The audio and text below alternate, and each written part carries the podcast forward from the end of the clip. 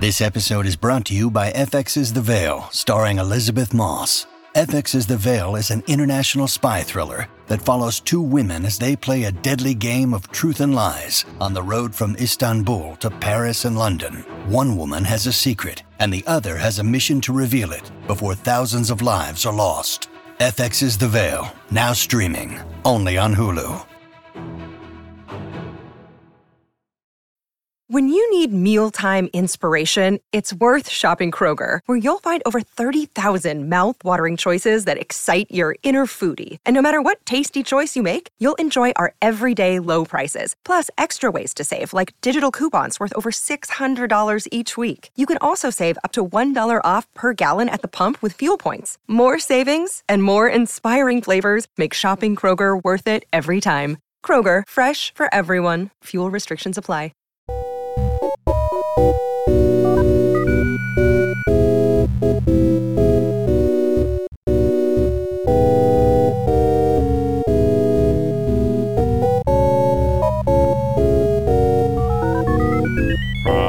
Headstuff Studios in Dublin, welcome to Motherfoclóir, podcast about words. Irish, Irish words, and words from Ireland. I'm Tara Crochet. I'm Clodagh McGinley. And I'm Peadar Ó Caomhánaigh.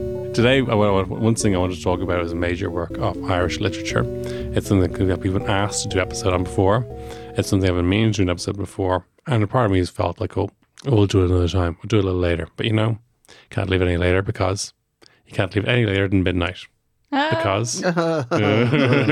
Yes, you see where I'm going here? huh? Just clarify, we're not recording this at midnight. No. We're we- recording this at a sensible hour, like like adult human beings. No, it is actually midnight. We're eating donuts at midnight on a Tuesday. Ooh, spooky midnight. the witching hour. This, this could be our Halloween episode. No. No, it won't. Okay. No. Okay, so Spooky Court on Vania and by Brian Merriman. So, Clodagh, what is Cúirt an Mheán Oíche? Curtin Van Eyck is effectively a really, I think you could call it like a seminal, a seminal piece of work, I would say, of Irish literature, written by Brian Merriman in the late 1700s, 1780, 85, that kind of time. Um, it starts out in the form of an ashling, the ashling verse, the ashling poem, whatever you want to call it, and it also uses the court of love. And it's basically a commentary, a social commentary on the role of women in society at that time and how crap men are basically. Like the crux of Cúirt an Mheán Oíche, in my humble opinion, is we stand evil, evil, whatever you want to call her, and men are cancelled. Yeah. That so is- that, that's to, to translate it into modern terms. Yas Queen and men Yas are cancelled. Rian, Yas Ban Ban Rian, Rian. yeah. And men are cancelled. Yeah. That is the crux. That you don't even need to read it now. it's done. It's done. It's done. Uh, Cúirt an Mheán Oíche is um, it's satire. Uh, It's a satire on society, and it, as as Clodagh points out, it uses the form of the ashling or the vision poem, and the idea behind the um, the vision poem is that uh, the poet is out walking late one evening and he sees a vision of a beautiful woman uh, from the other world on Down Ella, and she takes him by the hand. And usually, typically speaking, the woman is an embodiment of Ireland, and particularly in the late uh, 1700s, uh, you know, you know, we we've spoken on the podcast before about how the idea of Ireland as a nation can be dated to poetry and literature itself, to Seathrún Céitinn and the uh, the the end of the 17th century, the beginning of the 18th century. So this was well embedded at this stage. So the Ashling then would be the embodiment of Ireland. Banba or Fódla or Era would take the poet by the hand and say, "Oh, I am." I am trapped, I am in chains, I am in bondage because of the foreign invader and oh the youth of Ireland. And Merriman turns it on its head and he sort of instead of looking out to the problems that assault Ireland from without, it's the problems that assault Ireland from within, namely that uh, we're getting married way too old. and young Yeah. girls can't find a husband. And the poet dreams one night that he sees a vision, but not of a beautiful girl, of a horrific giantess who grabs him bodily and takes him to the court of Queen Aoibheall. The, uh, the the queen of the she in that part of the world, uh, down in, in Clare, where uh, Brian Merriman was from, and then there follows the standard Brehon uh, law uh, court three part debate uh, where the accuser, a young woman, accuses the men of Ireland of being uh, layabouts and vagabonds and terrible altogether and not getting their stuff together and getting married, then the uh, the men of Ireland are given the opportunity to rebut and respond, and then the women of Ireland are allowed to finish it off, and then Queen Aoibheall passes her judgment, and then uh, that's the end of the, the, the, the, court part of it. And you know, he he wakes up and it was all it was all a terrible dream. Yes. But he's learned a valuable lesson. There is one line in the poem as well, which I feel could sum it up quite well, and it's Dimi im spaj, gan far gan fosta. Magoka mago, mavro marvim, gan sucker gan so, gan showed gan she. And it's I got my gender but I get no sex. That is effectively what is being argued in the poem. And then at my time of life tis depressing and cold, doing without luxuries, jewels and gold and blah blah blah. So yeah, so it's and I mean arguably as well the old hag in the poem who grabs the poet and brings him into this fairy court or court of love court, Queen Aoibheall's court she is a Spéirbhean. Do you know what I mean? Like she is. It's a parody of a Spéirbhean, but I mean, strictly speaking, a Spéirbhean is like a woman who comes from the sky. So you mm-hmm. can't say that she's not a Spéirbhean. Yeah, exactly. She know? she she looked unreal. You Yeah, know what I mean? yeah. She's from another world. Exactly. It's just Merriman just says, you know what, you, we're expecting it to be, you know, this beautiful figure, you know, with uh, hair as black as night and skin as white as snow and lips as red as blood and so on and so forth. And it's like, no, no, it's a crone, it's a hag, it's a giantess. And she's going to grab the poet bodily and drag him to the other world. And and there he's going to listen to a young woman make her case. And so he he sits there. Uh, he's not able to leave the court of love, uh, Cúirt an Mheán Oíche, the midnight court, the name of the poem and the young woman makes her case that the men of Ireland are uh, they're being uh, remiss in their duties. Uh, they um, they refuse to marry. She complains that despite increasingly desperate attempts to capture to, to capture a husband, she can't. I mean, she's tried everything: intensive flirtation at hurling matches. Which is exactly how you get a man. Uh, she goes to wakes, uh, you know. Well, we all know that, that they, they often said, you know, Wakes was a great place to meet um, someone. That you often find someone who's recently single at a wake. It's cracking. Hell yeah. yeah. I hear, I hear you're single again. Is he cold yet? Yeah. um, and then pattern days. Pattern days being the fairs, the market days, and the likes. And you, you, there were there were not great opportunities to meet people in those days. Those are the events that you do. So you go to those and you, you flirt your hoop off in the hope that somebody will spot you and go, "Oh, you're a you're a nice uh, a nice looking young lady. Let's have a little chat, and then maybe we could form an engagement. We'll price a dairy and we'll get married." But she says this doesn't happen. The young men insist on ignoring her. They're having too much fun, riding all and sundry, and then when it comes to actually getting married, uh, they wait until they're much, much later on in life and they marry older women and they marry for wealth and they marry for comfort. So she also says the knock on effect of this is as a young woman, the way I'm treated by the older women in my village is appalling because they think I can't get a husband, I can't get no man. You You're know? going to be a spinster for the rest of your life, all that kind of jazz. Yeah, exactly. And and when you think about it, like this was an issue in Irish society. I, I remember flicking through an old Guinness Book of Records when I was uh, when I was a kid. I would go and spend summers with my grandparents in Castlebar. They had this amazing collection of old Guinness Books of Records, and one of them had like the records of of Ireland. Like what are the records? Ireland is the best at this and the best at this. And at one stage in the 1980s, we were still the oldest average marrying age in the world. And this, You know, men wouldn't get married until they were in their 30s, and women on average were 29, which compared to other countries, developed, developing world, didn't matter. Uh, that was quite, quite high. So this is this is something, and this is something that, that's come up. I guess a lot. I mean, it's it's something that's a recurring theme in, in folk songs. The the Dubliners famously sang "Maids when you're young, never wed an old man." Yeah. a great song containing the line, you know, because he's got no fullerum, fadiddle He's got no fullerum, fadiddle He's got no fullerum. He's lost his ding durum. Maids when you're young, never wed an old man. A lack of fallorum or, or ding dorum uh, was one of the one of the many reasons this this young lady, the vision of the young woman in the court, is is the crying old man.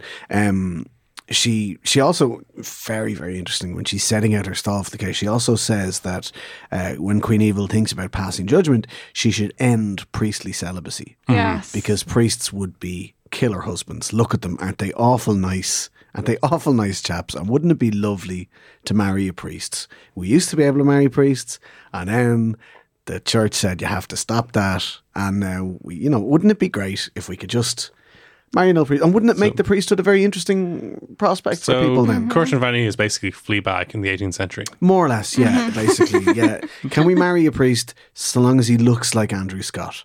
Hmm. Yeah. Hot, hot Andrew Scott, who has oodles of phalorum and, and a myriad of dingdorum.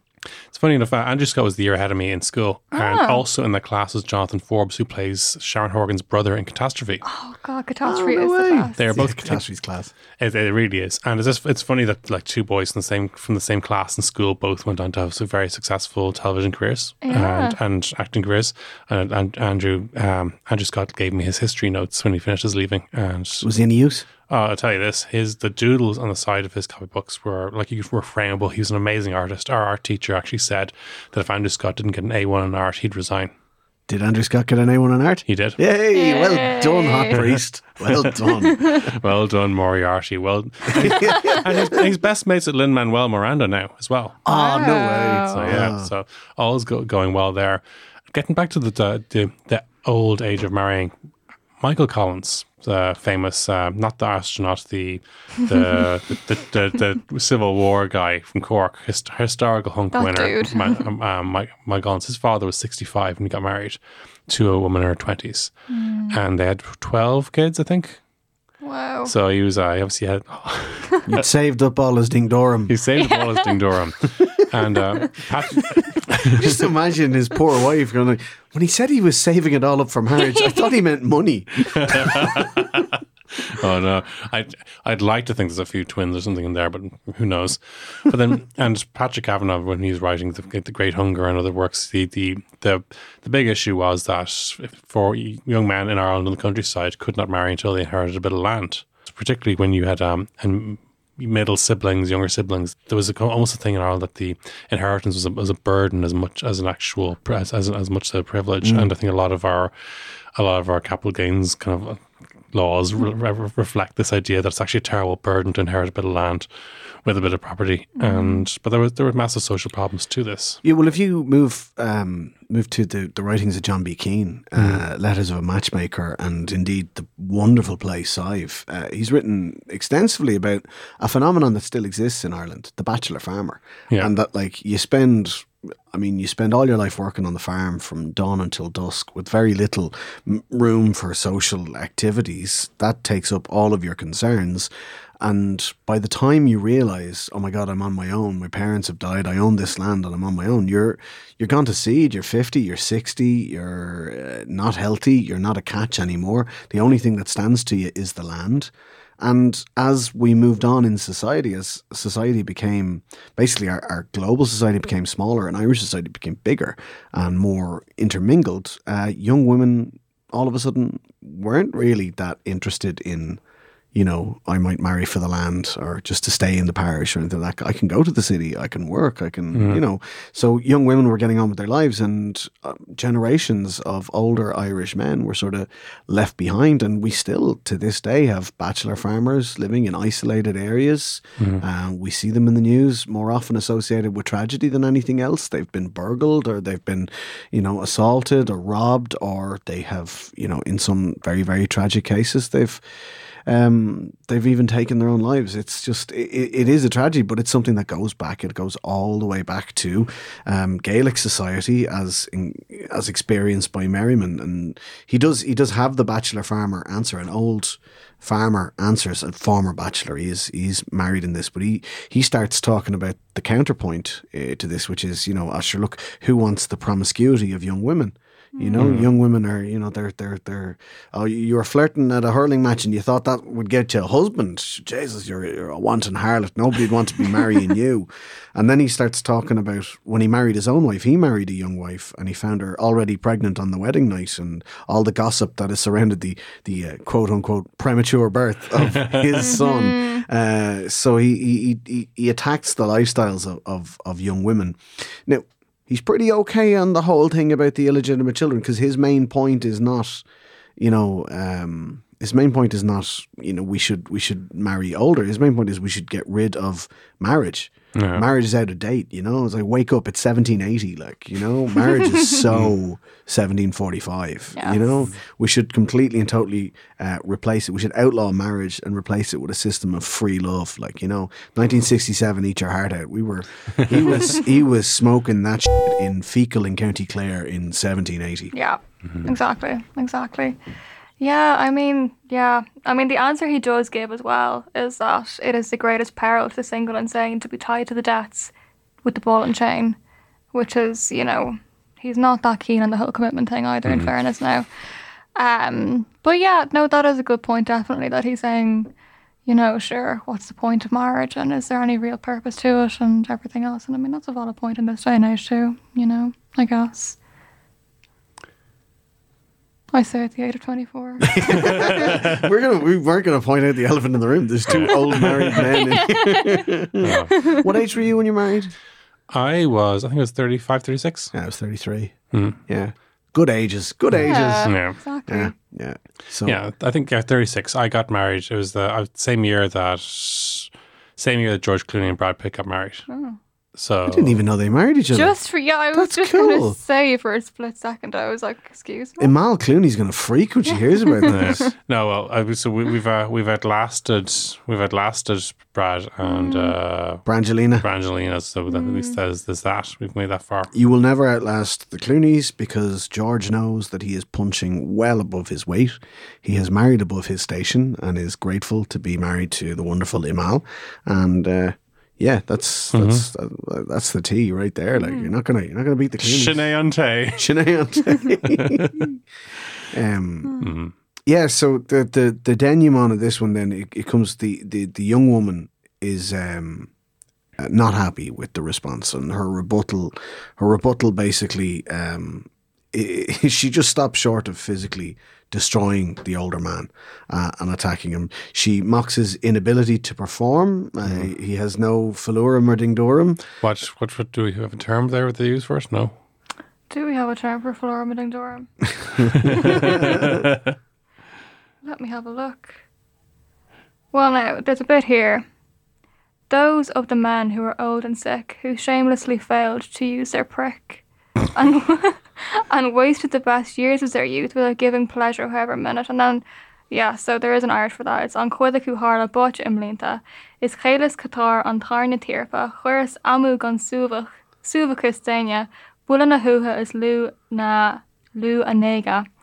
And then it goes on and on. There are many, many paragraphs about Dungdorum and Florum, and that is another. That's yeah, that could go in with the crux of the poem as well as men are cancelled, we stand able, and Dungdorum Florum. That is Cúirt an Mheán Oíche. Yeah, so um, it's it's a funny one. The, the the the the rebuttal from the young lady, like she she she mocks the old man, says he's unable to keep his wife happy. If she has taken a lover and is cuckolding him in the village, there's no surprise there because he's uh, he's not able to use his his his tarnia, his nail, uh, to great effect. Uh, or what's what's it um, about his gaga, his, his his limbs? It's like the the the the, the life in his limbs is lacking, and when they say limbs, it's it's you know it's one of the appendages that she's referring to in particular. Um, but she says, in the meantime, I'm still going to try and marry an older man because the most important thing right now is I got to get married because these bitches back in the village, they are just, they are relentless. I need to get married. I can't be a spinster. So, um, then then comes the judgment, and the judgment is the uh, is the the As Queen real A- payoff. Queen Queen Abel's- Abel. Yeah. And I mean, she does. She orders that priest can marry and should marry, and also says that the the poet here who's being attacked, or not, he's not being attacked, he's being called out, um, is going to be one of the first people to face the music, and he's going to be one of the first to have to get married, and he gets pulled away by the women in the court and the hag and blah blah blah. And then, of course, as soon as he gets pulled away, that's when he wakes up, which is what happens in a dream anyway. Like when you die, you wake up, or like when you. all a dream. It's all a dream. That Yeah. lovely primary school ending. Mm. I woke up and it was all a dream. Yeah. Yeah. Queen Abel says that all laymen must marry before the age of 21. on pain of corporal punishment at the hands of women. But she's very careful to say that when the women are corporally punishing the men, no hits below the belt because we mm-hmm. need to preserve the phalorum and the dingorum. And the Gega and the Tarnia, and no damage to, to that area uh, because she should not leave any man unable to father children. Um, she does say the priests uh, should marry. Uh, she says it's an inevitability, it will happen. It's a little bit the, beyond the remit of this court right now, but patience, and this will happen because it's it's the right thing. I mean, okay, so 230, 240 years later, we're still waiting, but you know, um, it'll happen, they say. And then after she passes judgment and says this is what happened, as as Clodagh says, the, the, the young one points out and says, well, that man has to be the first to suffer. So just as he's about to get the shit kicked out of him by the fairy court and all the women of Ireland, he he wakes up and to find it was a terrible, terrible legacy. Hmm. I see. And like a lot of the, these changed men, he pretends he was always woke. Oh yeah. I'm not sure if he does Yeah. though. I think that's one of the, the, the charming things of it. Like, you know, it is it's um it's a very frank treatment of sexuality at the time. It, it- it's a biting social commentary and, and it's a it's a kind of a parody of the battle of the sexes. Yeah. Which is normally each side extols its virtues.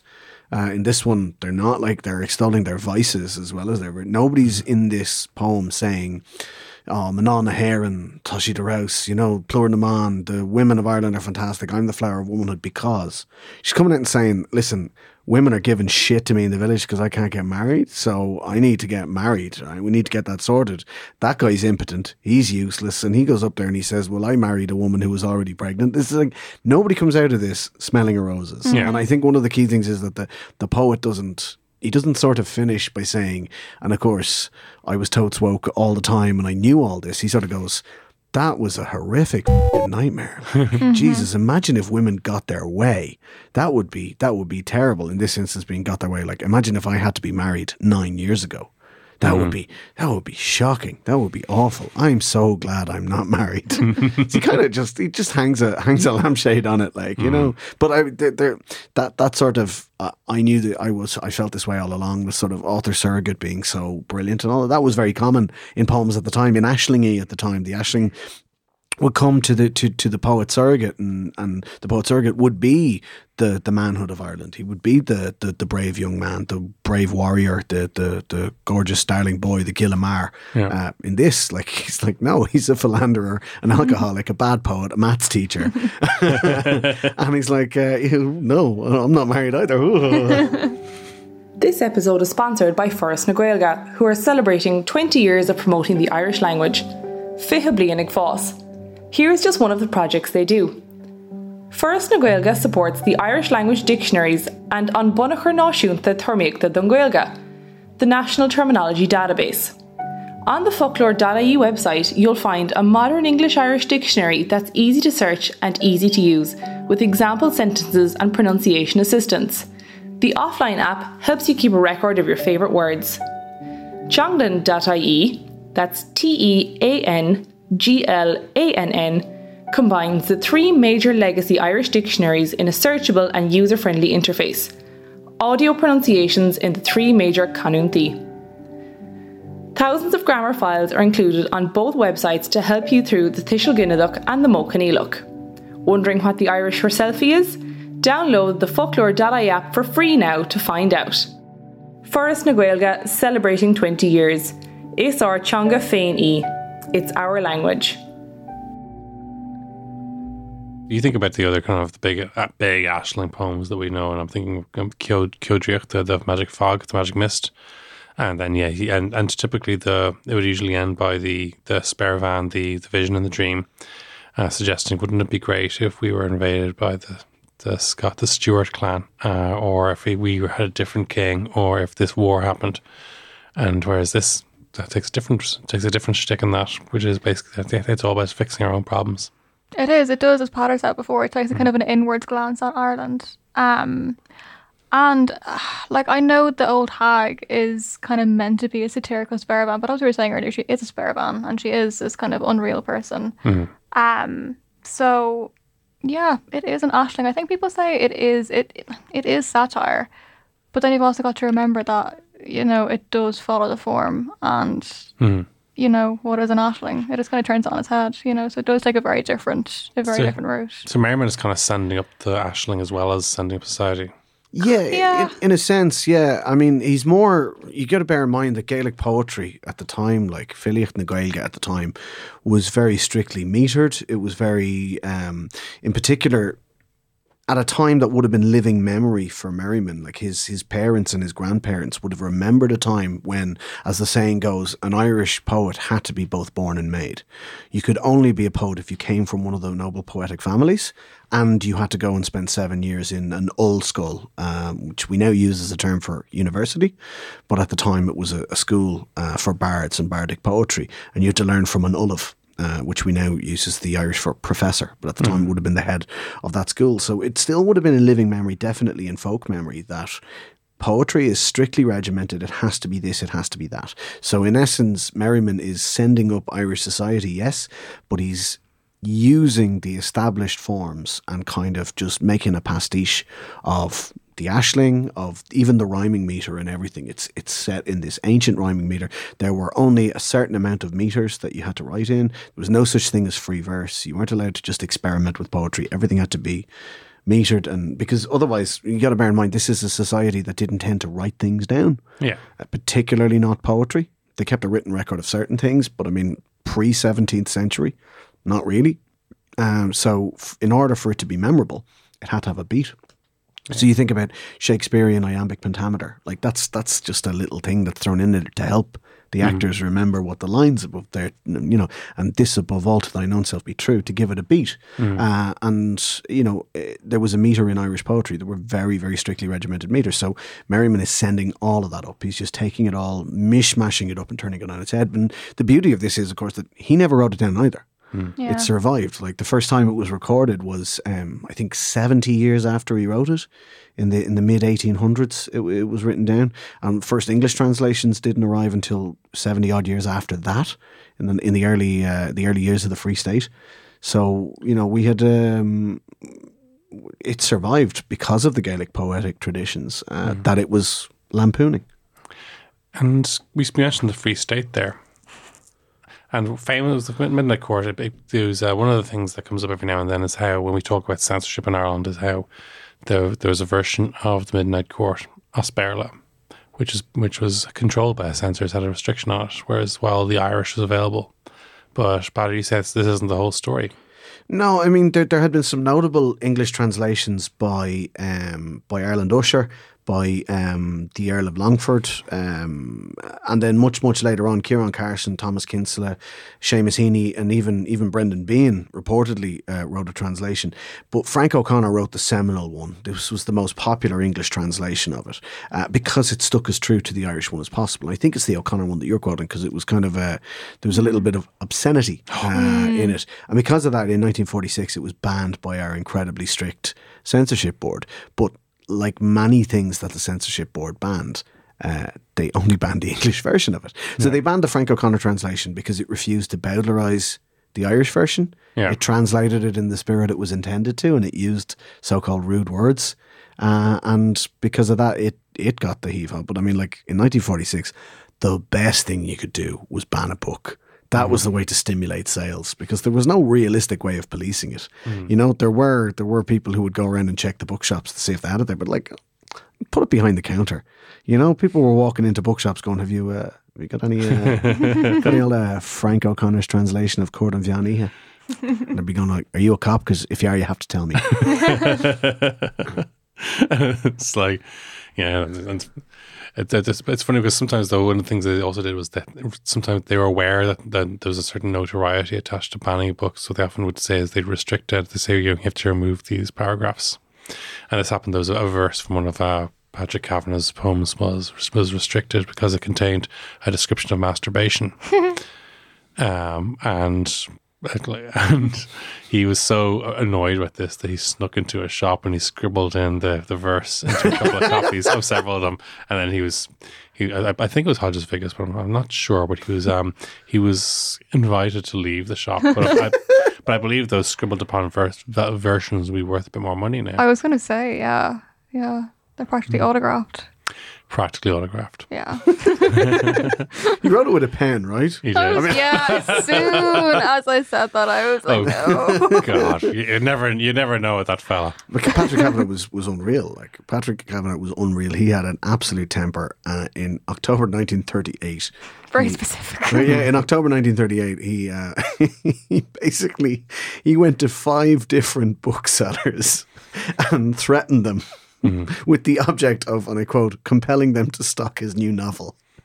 he just published his new book, and he visited bookshops, and he asked if um, he asked whether or not the bookshop stocked it, and the bookseller said, "Yeah, I have one here in the back." So Kavanagh said.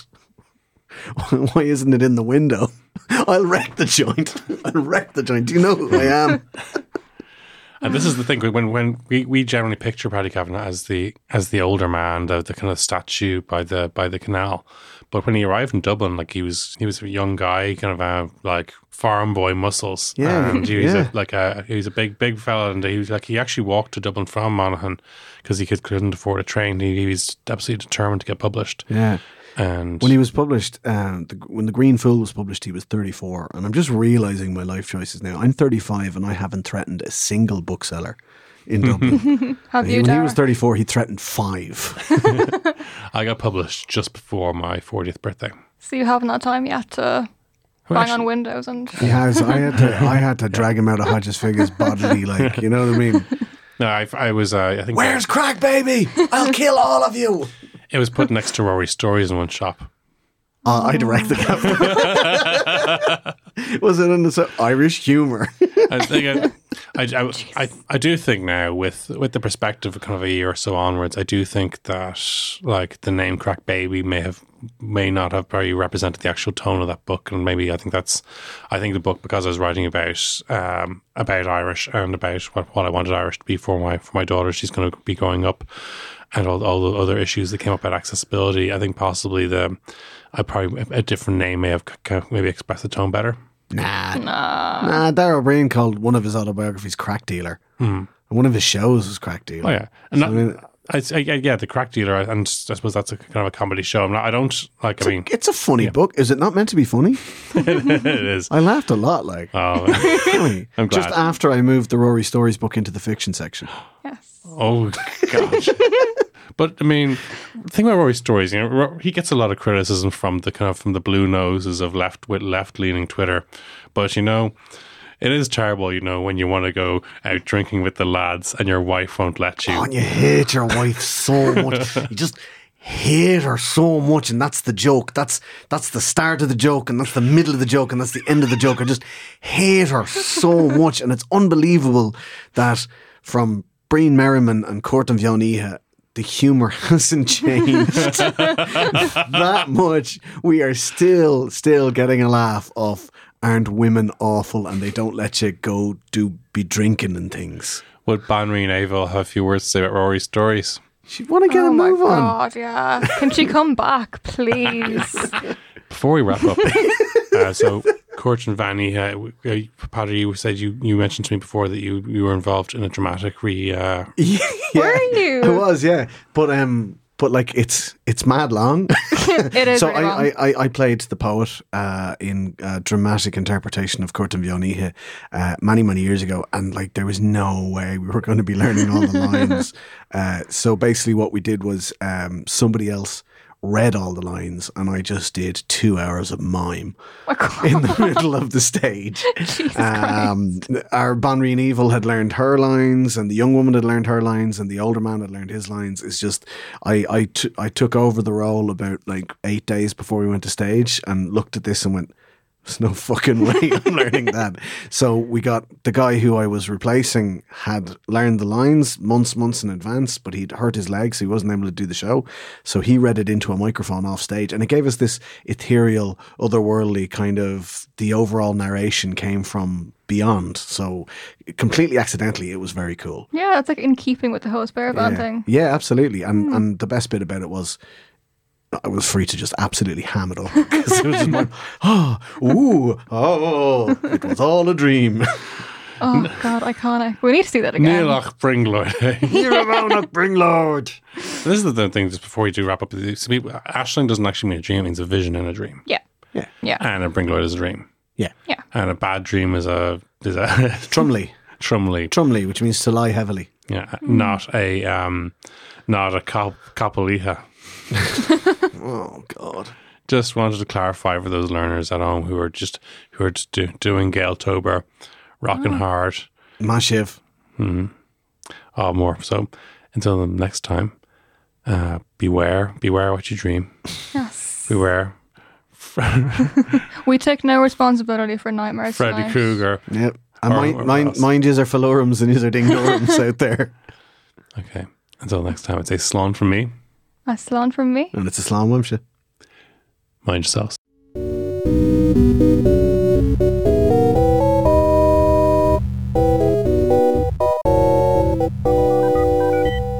Motherfoclóir comes out every Friday on the Headstuff Podcast Network. Get it wherever you get your podcasts. You can send comments, queries, suggestions, feedback, or questions to motherfucklore at headstuff.org. Thanks a million to Brian for producing and to Kirsten, as always, for the amazing artwork.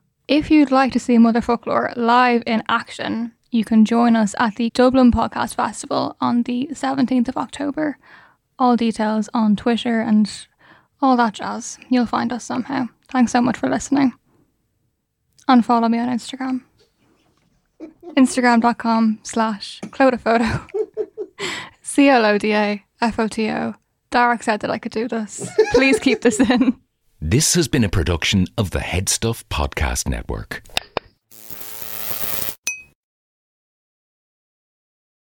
The opinions of Claude McKinley are not the opinions of Head Stuff, its shareholders, its sponsors, or Drop Chef.